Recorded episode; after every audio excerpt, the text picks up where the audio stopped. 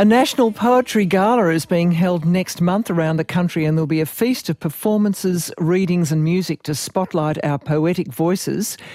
The gala has been inspired by a huge event in the US.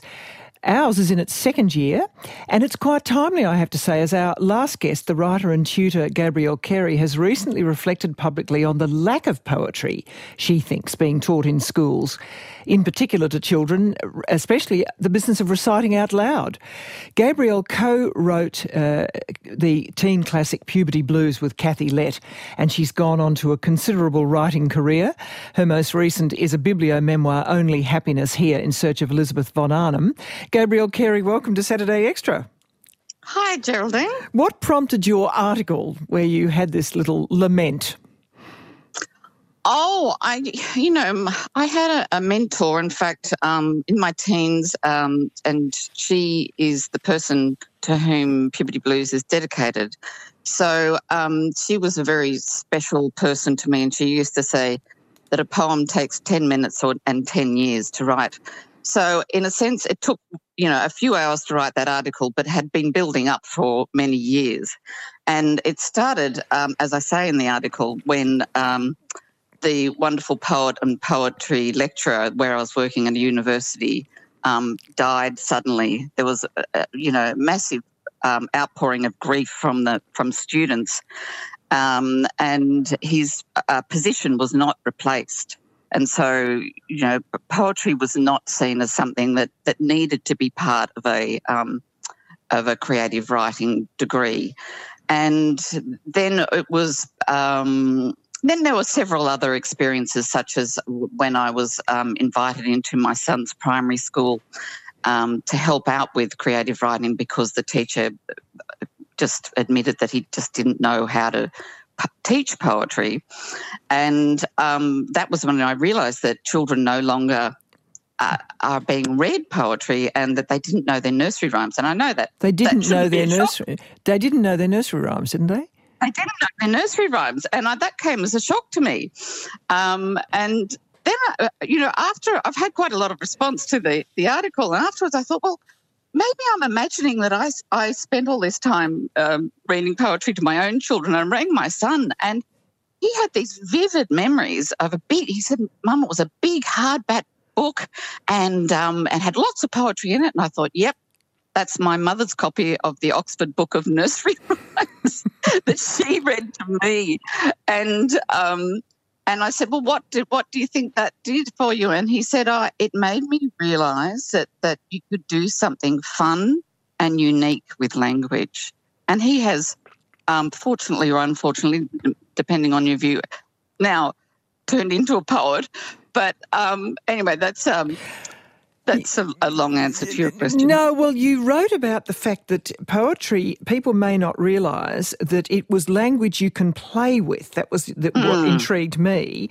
And that actually mm. surprising children, the naughty boy you wrote, uh, who usually mm. spent half the day in the timeout chair, um, actually, you know, with one teacher you quoted, actually wrote the best poetry because he was invited to do so because mm, he was allowed to use his imagination and he, there weren't rules. So, you know, when you're at school, and I remember it so well, you're always trying to please the teacher and you're always trying to get it right so you get the stamp, you know. And um, and there's a whole there isn't that right and wrong with it, the use of language um, with poetry when you're teaching it to children obviously it, later when it, if you yeah isn't it funny? Because i would have thought it was boundaried by rules. You know you are not speaking to the converted here. I, am you know i've found poetry like a lot of people say said to you they found it very dis- troubling. I felt like i wasn't obeying rules. So uh, you know i was not oh, how interesting. I was not yes. invited to um, roam shall we say with poetry. Yes yeah isn't that interesting? Because that's another comment that someone else said to me about their son that they said that he just felt that it was this locked world that he needed a code to get into in a secret society and he didn't know how to do that. Um, and look, I think it really does come back to who introduces you to poetry in the first place.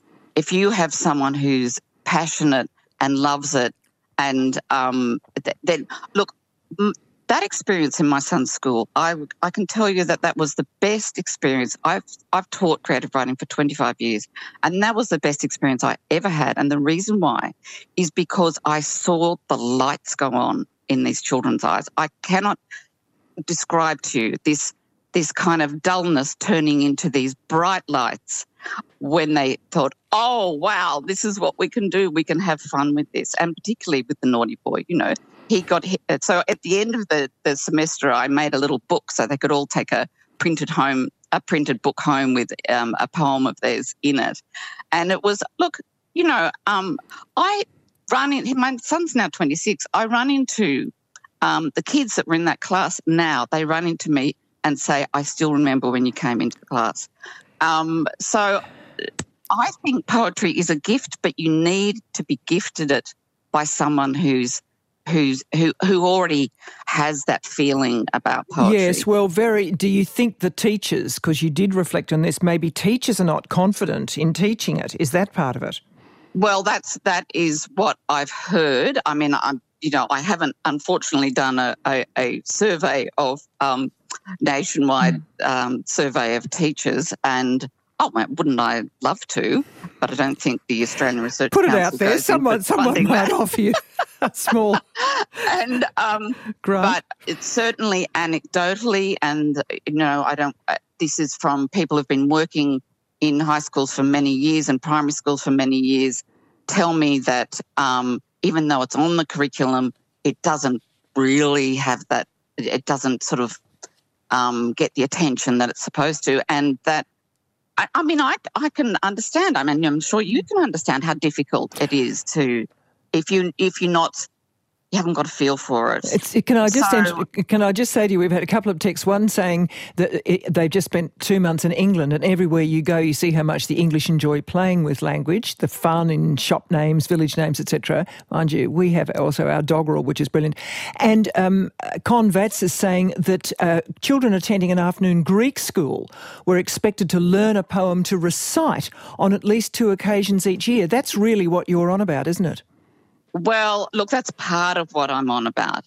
Um, I think certainly learning um, by heart. And I, when I was writing that article, um, I did it in such a hurry. And the next morning, I thought I should have made that point that the phrase "learning by heart" gives you a clue about what that means, and it means that you're not just learning intellectually it's an embodied knowledge. So if you learn it by heart, it's in your heart and it stays with you forever.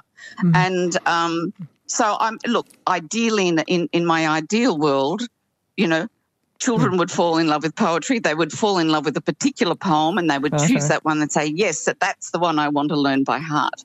Okay. Um, now, I'm looking at the clock again and we have to go, but I, I just know we'll get an enormous feedback to this. Thank you very much indeed, Gabrielle Great. Carey. All right, then. Great to talk to you, Geraldine. Gabrielle Carey, and uh, she was interviewed by Caroline Barman, on her Life Sentences podcast, which you might like. It's easier than ever to hear your favourite local and national ABC radio stations, live and on demand on the ABC Listen app.